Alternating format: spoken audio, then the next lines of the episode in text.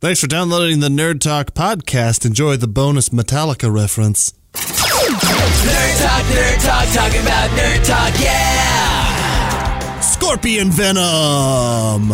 It may be the secret to delivering medication to your brain quickly. The brain has its own defense wall. I mean, probably for a reason. But scorpion venom can break right through, probably with like a harpoon spear. Get over here! Yeah! It'll deliver the drugs to make your brain better. Scorpion wins. I guess. Meanwhile, It's time for NASA news!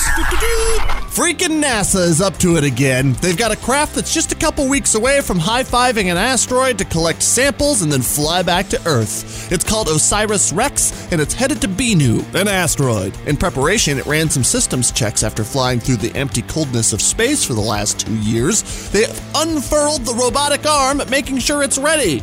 I hope one engineer made it give Earth the bird from a billion miles away. Unfurl this, Earth! And finally, scientists have discovered a massive meteor impact crater that we never noticed because it's trapped under ice. If the same space junk hit near us, it would cause a dimple spreading from Seattle to Everett. Would it also take two hours to drive across during rush hour? No, because we'd be pulverized and Mount Rainier would probably blow up like the lavaiest pimple ever. Oh, that must be how Godzilla gets unfurled. Talking about Nerd Talk, yeah!